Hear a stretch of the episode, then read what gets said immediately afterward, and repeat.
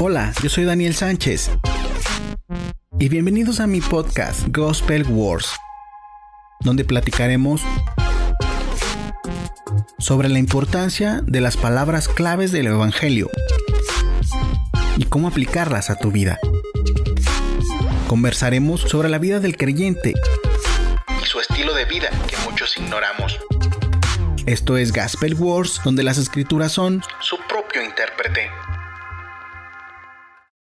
Hola, ¿qué tal? ¿Cómo están? Bienvenidos una vez más a este tercer episodio de tu podcast Gospel Wars. Estoy muy contento y muy feliz porque, bueno, ya son tres episodios al hilo, como dicen por ahí, ¿verdad?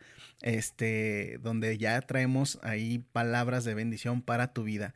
Y bueno, si te han gustado los temas, puedes eh, compartirlo a la persona que tú creas que pueda ser de bendición. Eh, igual ya estamos en Apple Podcast y en otras plataformas digitales donde tú puedes ya eh, consultar ahí en el buscador, le puedes poner Gospel Wars y ahí vamos a aparecer para ti y para toda la gente que nos escucha. Y bueno, en este tercer episodio estoy muy feliz y muy contento porque tengo a mi derecha una persona súper especial y súper importante en mi vida y nada más y nada menos que es mi esposa, la doctora Osineidi Gutiérrez, que hoy estuvimos platicando y llegamos a la conclusión de poder compartir con ustedes el tema de termómetro, cómo es o cómo está tu relación con Dios. Sin más, quiero presentárselas. Ella es la doctora Osineidi y bueno, vamos allá al tema.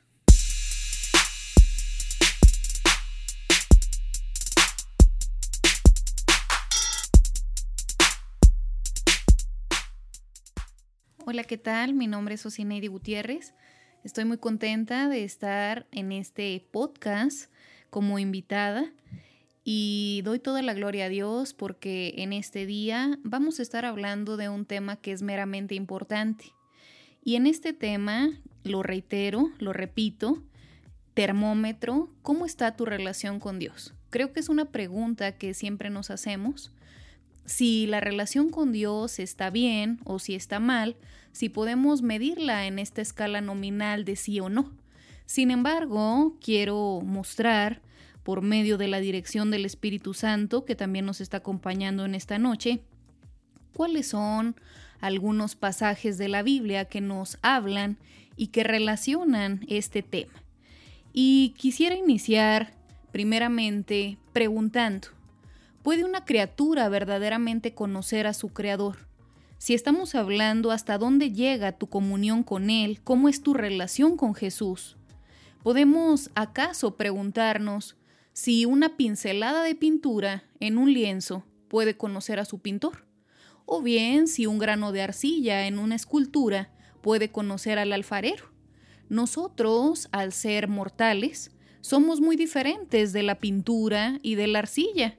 Nosotros, seres humanos creados a la imagen y semejanza del Señor, somos humanos que indagan, reflexionan, aprenden y también entienden.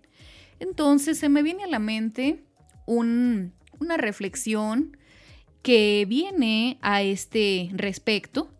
Un misionero nos comenta por ahí que un día cuando estaban ellos acomodando todas sus maletas y cuando estaban juntando todo este equipaje porque llevarían algunas familias de bajos recursos tanto alimentos pero también algunos lentes oftalmológicos.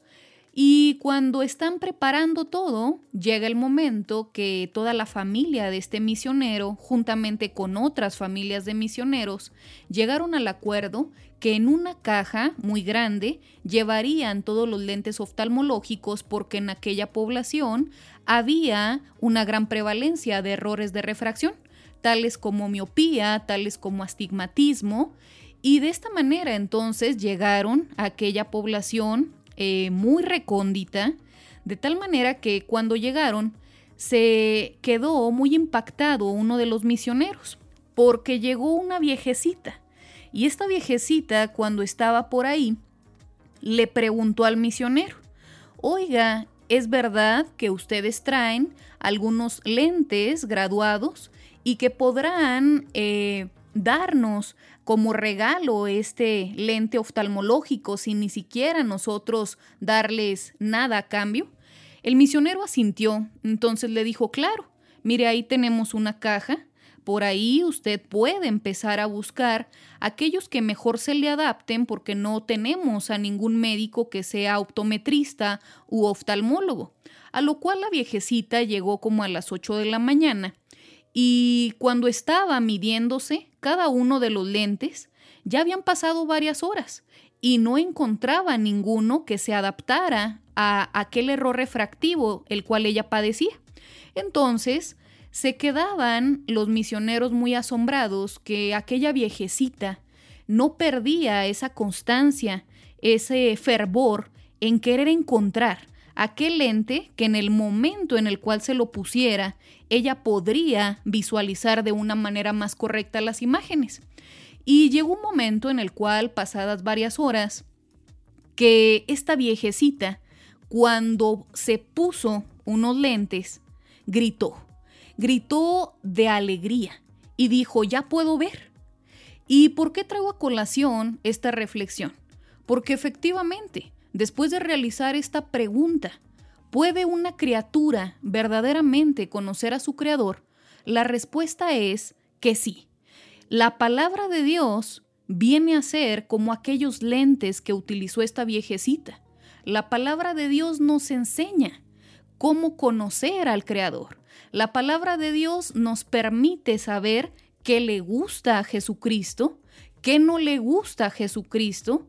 De hecho, en Salmos 25, 4 y 5 nos dice, Señor, muéstrame tus caminos, guíame por tus senderos, guíame, encamíname en tu verdad, pues tú eres mi Dios y Salvador, en ti confío a todas horas. ¿Qué quiere decir? Que Jesús quiere que le conozcamos, quiere completamente el poder expresar quién es él, qué le gusta y qué no le gusta. Y como aquellos lentes, reitero, como aquellos lentes fueron para la viejecita un gran asombro porque no conocía lo que sus ojos con algún tipo de error refractivo se estaba perdiendo, es lo mismo con nosotros. Cuando no leemos la palabra, cuando no sabemos lo que a Jesucristo le gusta, entonces no podemos conocerle más allá y Él quiere que le conozcamos. Por eso el salmista dice, Señor, muéstrame tus caminos. Y verdaderamente entonces, en esa dependencia que podamos llegar a tener, es entonces cuando podemos saber todos los gustos y todos los desagrados que van relacionados con Jesucristo. Y de tal manera entonces, como nosotros conocemos a aquellas personas que están más cercanas, ya sea en nuestra familia, ya sea en nuestro trabajo, en la escuela, donde tú estés, bueno, pues sabemos que le agrada a aquella persona porque convivimos. ¿Qué quiere decir? que el tiempo que dedicamos para poder conocer a una persona es porque ahí radica la importancia. Esa importancia de conocer a alguien es por el hecho de que le damos tiempo. Y quiero empezar con diferentes apartados de los cuales voy a estar hablando. Me imagino que en este momento puedes estar en tu casa si es que estás teniendo este periodo donde estás trabajando en casa o bien debido a la contingencia por la cual el mundo está pasando, también estás cocinando o vas en tu automóvil. Entonces relájate, que en este momento el Señor Jesucristo quiere hablarte y quiere también expresarte cómo es y cuál es su intención en el hecho de que tú le conozcas y hasta dónde es si en este momento tú puedes realizar un análisis después de lo que voy a estar hablando con la dirección de Jesucristo, de esta manera puedes medir, digámoslo así, no de manera literal, pero puedes saber cómo está tu relación con Jesús. De primera instancia, ¿qué significa intimidad? Intimidad es una palabra que hace referencia a una relación de amistad muy estrecha, de gran confianza y a Jesús le importaba mucho restaurar esta amistad, esta comunión. Tú me podrás decir, pero ¿cómo restaurarla? ¿Acaso se había perdido? Es así. Se había perdido. Esta relación de intimidad se perdió en el huerto del Edén. Y bueno, pues nos damos cuenta en primera carta a los Corintios capítulo 1 versículo 9, nos dice la palabra, fiel es Dios, por el cual fuisteis llamados a la comunión con su Hijo Jesucristo nuestro Señor. A Jesús le interesaba reparar esa comunión que se había perdido en el huerto, de tal manera que por medio de Jesucristo, como lo dice primera los Corintios 1.9, el cual acabo de citar, por medio de Jesucristo es que fuimos llamados a restablecer esa comunión. Luego entonces también en segunda carta a los Corintios 13:14 esto lo confirma. La gracia del Señor Jesucristo, el amor de Dios y la comunión del Espíritu Santo sean con todos vosotros.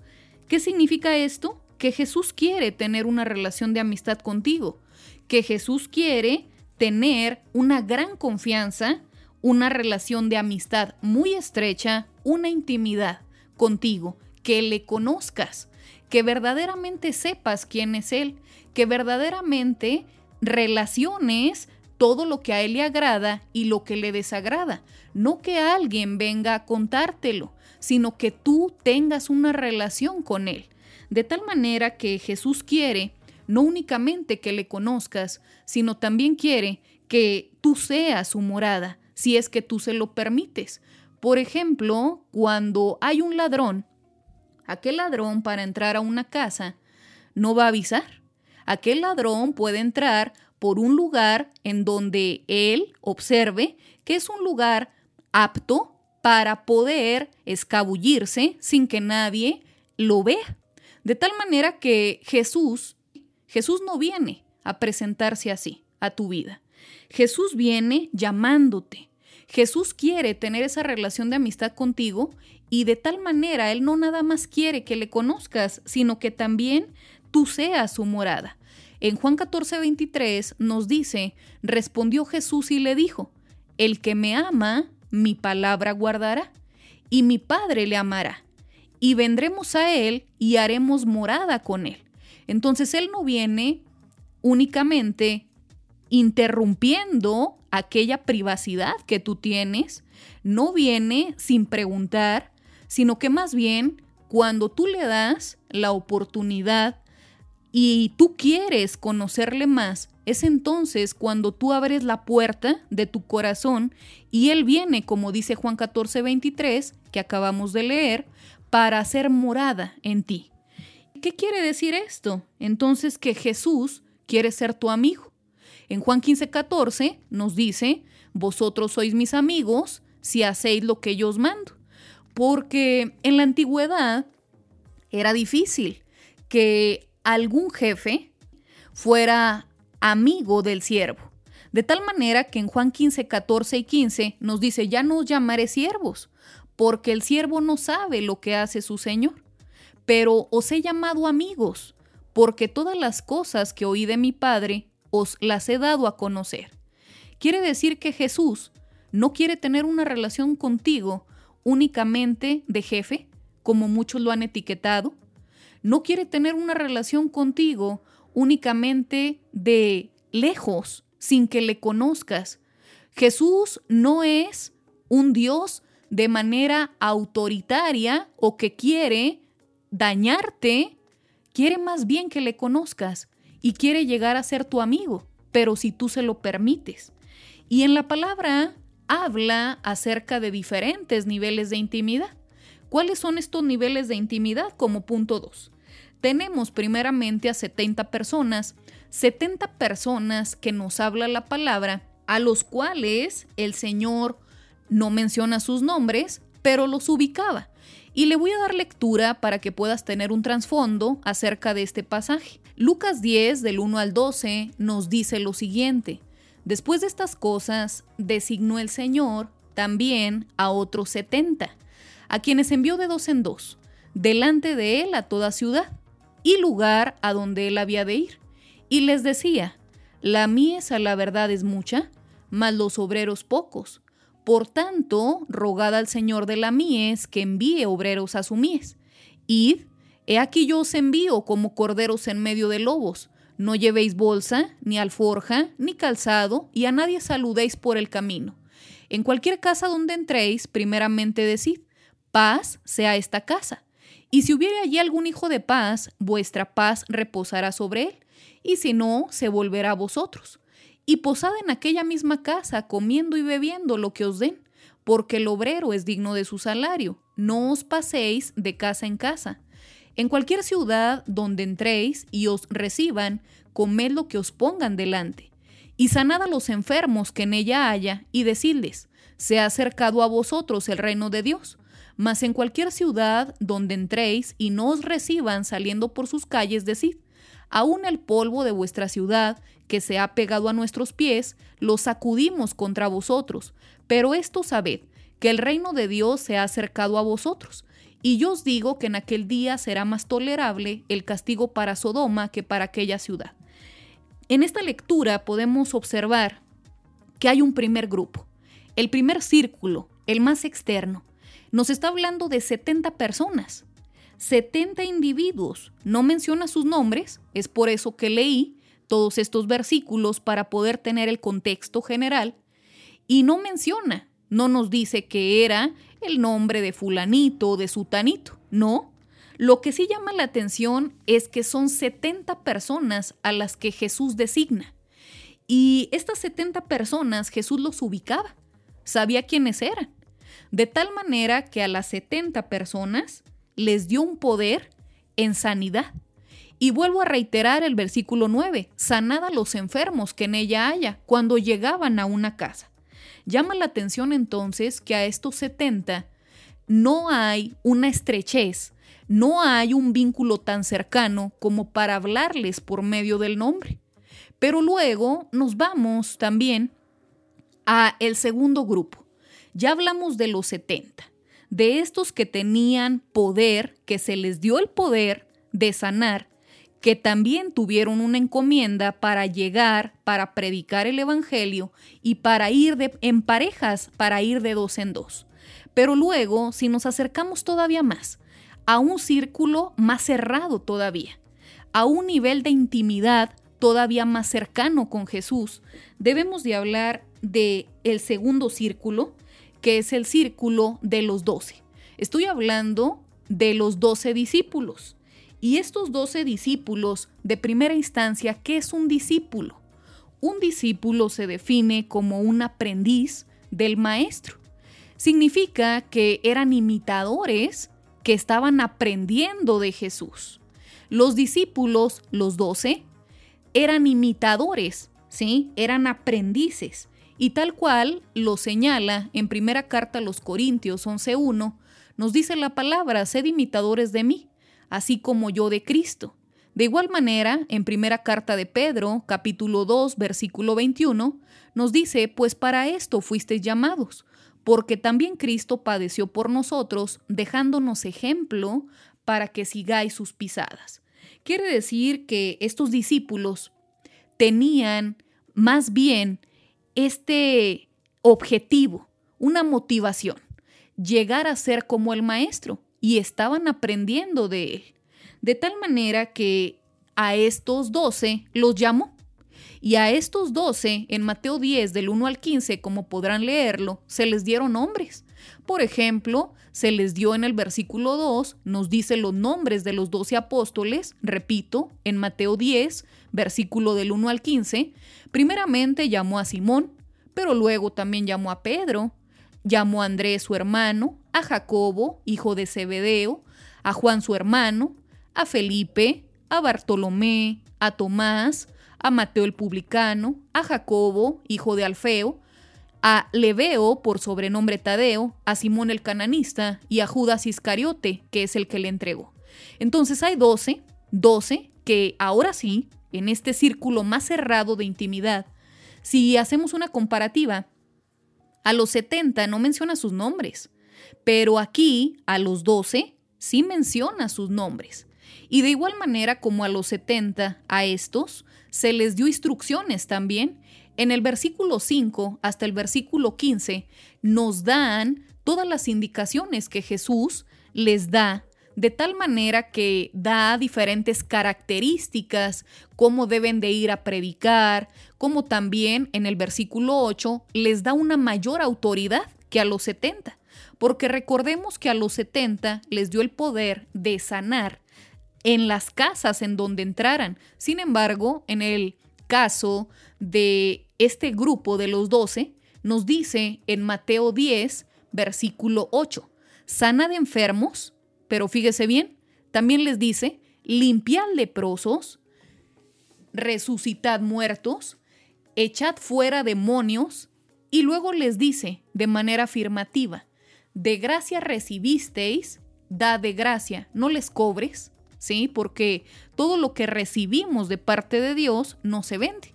Entonces, de tal manera es esto que hay un énfasis muy prominente significa entonces que Jesús les da una autoridad mayor a estos doce, significa entonces que estos doce conoce sus nombres todavía y, y luego quiere decir que aprendieron de Jesús. No estuvieron aprendiendo porque escucharon de Él, no, sino que estaban codeándose con Jesús. Todo el tiempo que Jesús estuvo aquí en la tierra durante su ministerio, ellos vieron lo que Jesús hizo, convivieron con él, comieron con él. Estos doce tenían una relación más cercana con Jesús, de tal manera que estos aprendices llegan a preguntarle en un momento a Jesús. Y en Juan 13, Juan 14, perdón, Juan 14, 12, primeramente Jesús les dijo después de que recibieron este poder, el que en mí cree, las obras que yo hago, él las hará también, y aún mayores hará, porque yo voy al Padre. Luego entonces, en otra parte, cuando están por ahí escuchando lo que Jesús les hablaba a toda esa multitud que le rodeaba y que Jesús hablaba por medio de parábolas, le preguntan estos doce. En Mateo 13, 10 y 11, entonces acercándose los discípulos le dijeron, ¿por qué les hablas por parábolas? Jesús respondiendo les dijo, porque a vosotros os he dado a saber los misterios del reino de los cielos, mas a ellos no les es dado. ¿Qué quiere decir? Que a la gente que le rodeaba, aquellos que escuchaban todas estas parábolas por medio de la boca de Jesús, se les daba a conocer el Evangelio por medio de estas representaciones, ¿sí? Literarias, de tal manera que a los discípulos no, a los discípulos se les daba a conocer misterios del reino. Quiere decir que los doce eran más cercanos. Quiere decir que los doce Jesús les hablaba por nombre. Por ejemplo, podía decirle, Pedro, ven acá. Oye, Mateo, ven acá. Oye, Juan, quiero decirte algo. A los 70 no, todavía ahí no habla de nombres, ¿sí? No nos da los nombres de los 70, tal cual. De tal manera que estamos hablando del segundo nivel de intimidad, un círculo más cerrado. De los 70 ya hablamos, de los 12, pero me gustaría también comentar. Hay un círculo todavía más estrecho, en nivel de intimidad.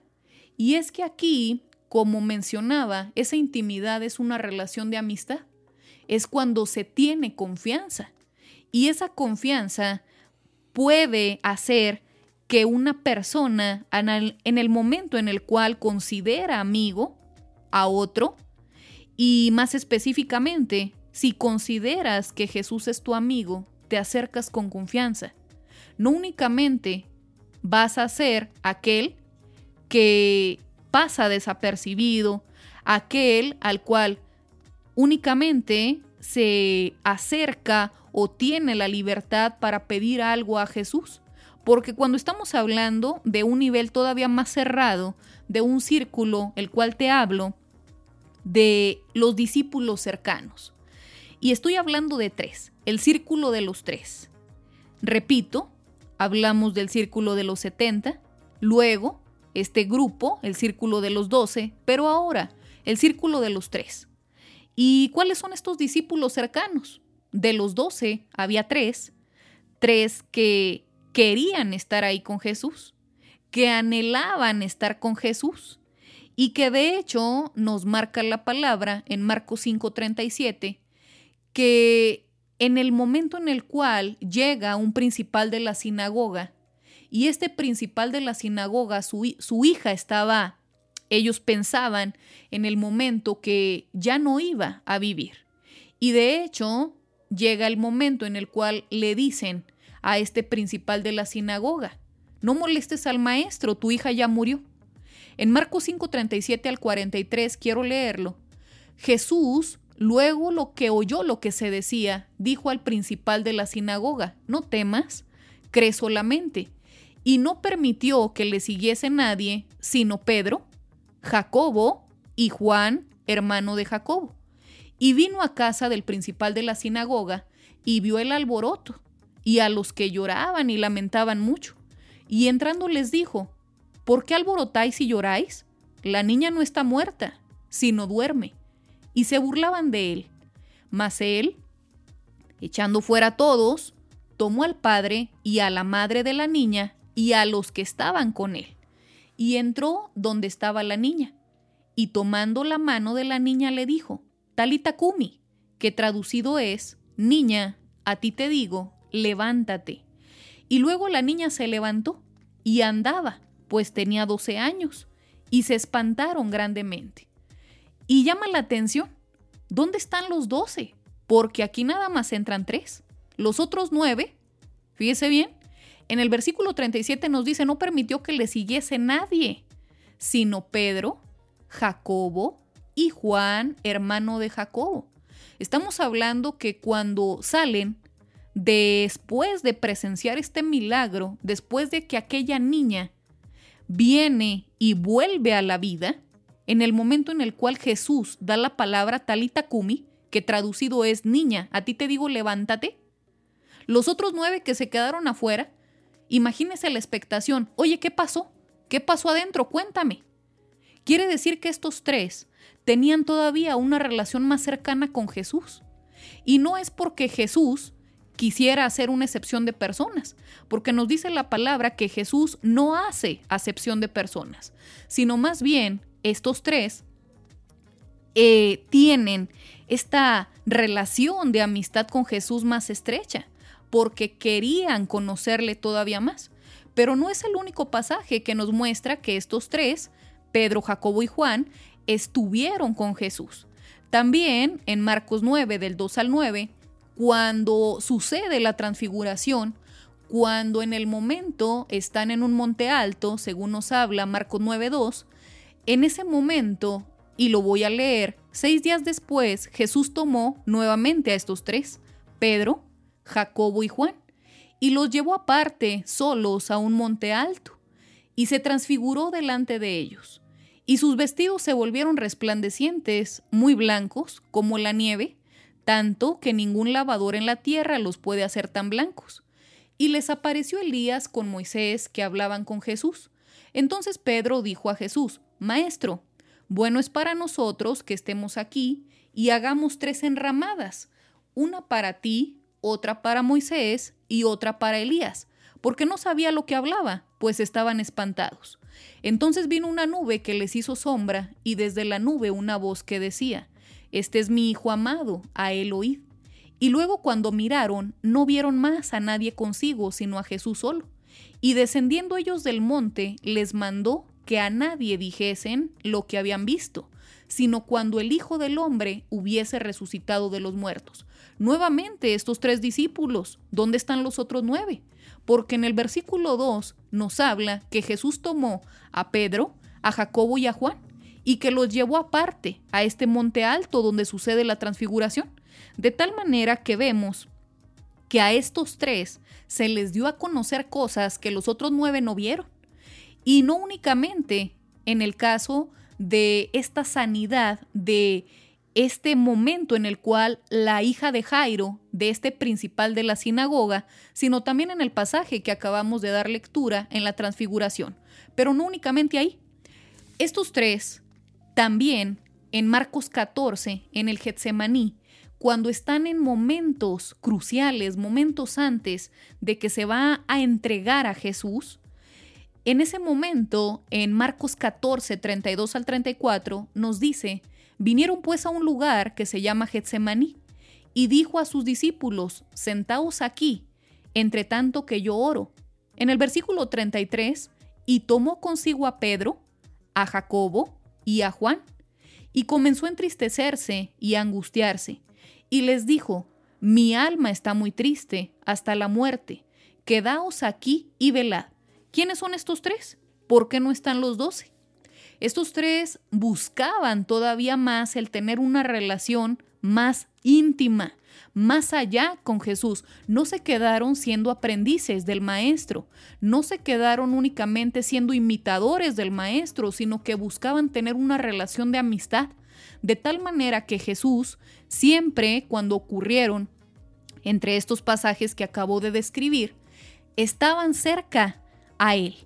Luego entonces, si estamos observando este grupo, este tercer grupo de los tres, el grupo de los discípulos cercanos, quiero hablarte de un grupo más, de un círculo el más cercano.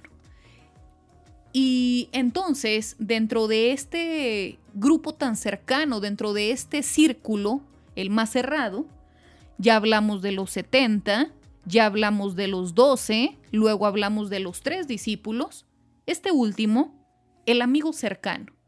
Hay un discípulo, este discípulo que tenía la osadía de acostarse en el pecho de Jesús. Y bueno, pues este discípulo se menciona en la Biblia como el discípulo a quien amaba Jesús. Eso nos dice la palabra. Juan 21:20, volviéndose Pedro, vio que le seguía el discípulo a quien amaba Jesús, el mismo que en la cena se había recostado, recostado al lado de él. Y le había dicho, Señor, ¿quién es el que te ha de entregar? Vemos por aquí que menciona la palabra y se quedó plasmado el discípulo a quien amaba Jesús. Y que en ese momento nos habla en Juan 13, 21 al 26, es un discípulo que tiene la osadía de recostarse al lado de Jesús.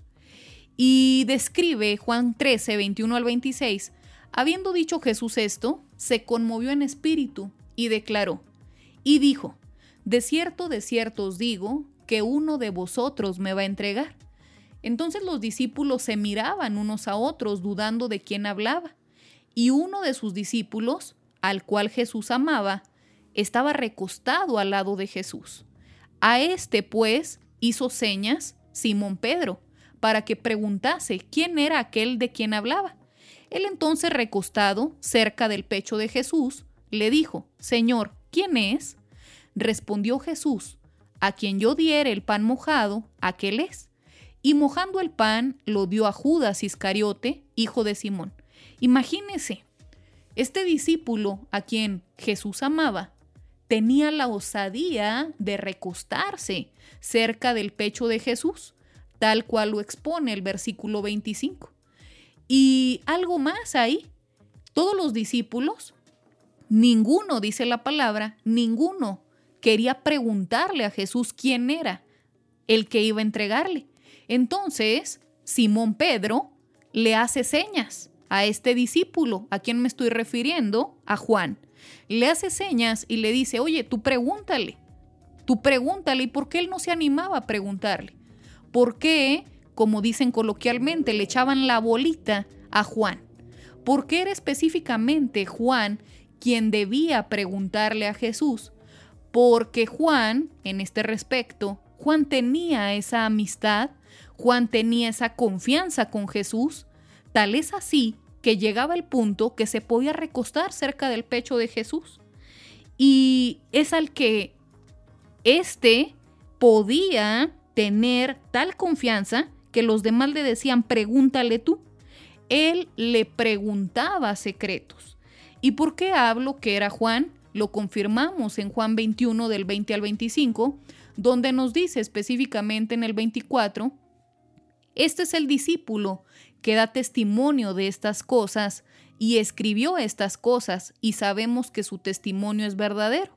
Está hablando Juan, está hablando en este Evangelio, de tal manera que Juan no se conformó con ser de los setenta, de aquellos que Jesús no llama por nombre.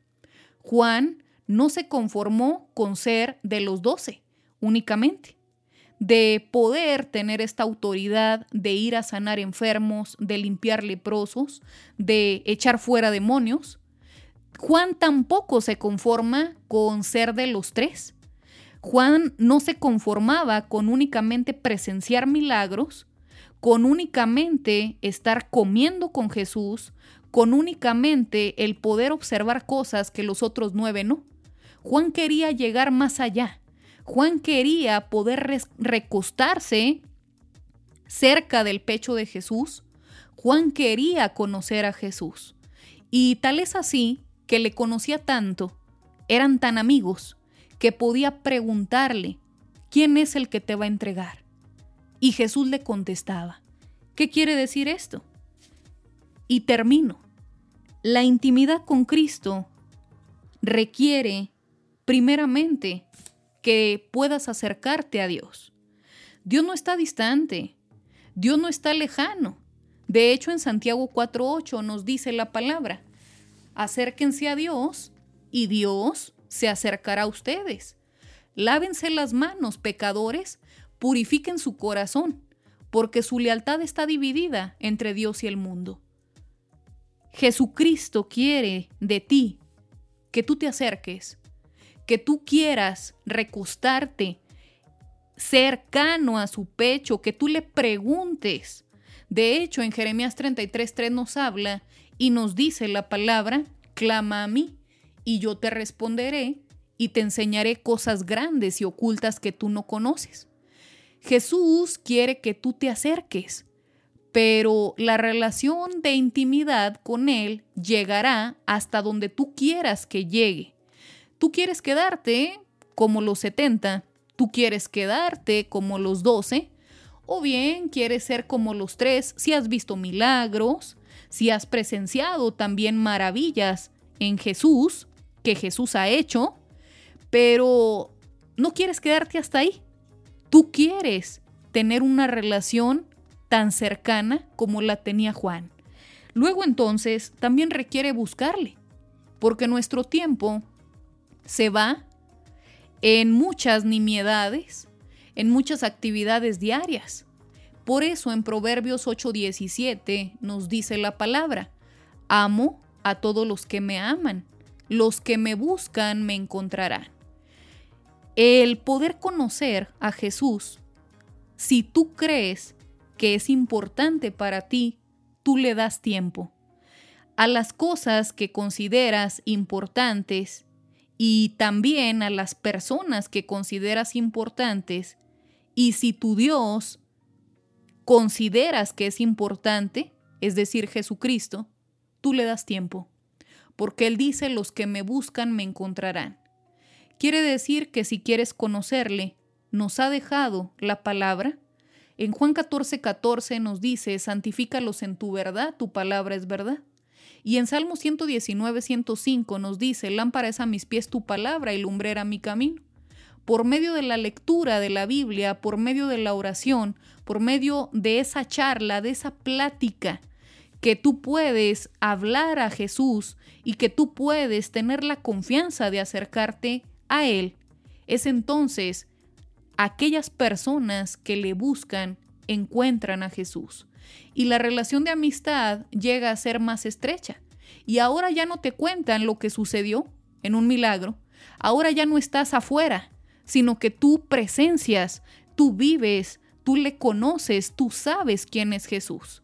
De tal manera que también, aparte de acercarte a Dios, aparte de buscarle para propiciar esta intimidad, también es necesario tener fe. En Hebreos 11:6 nos dice, de hecho, sin fe es imposible agradar a Dios. Todo el que desea acercarse a Dios debe creer que Él existe y que Él recompensa a los que lo buscan con sinceridad. Sin fe es imposible agradarle porque si en el momento en el cual doblas tu rodilla y cierras la puerta de tu habitación, tal cual lo expone Mateo, que cuando entres a orar, cierra la puerta. Y de esa manera, entonces, es decir, hablando de una manera más cercana porque quieres hablarle y quieres que nadie interrumpa aquella relación de amistad porque vas a hablar con tu amigo.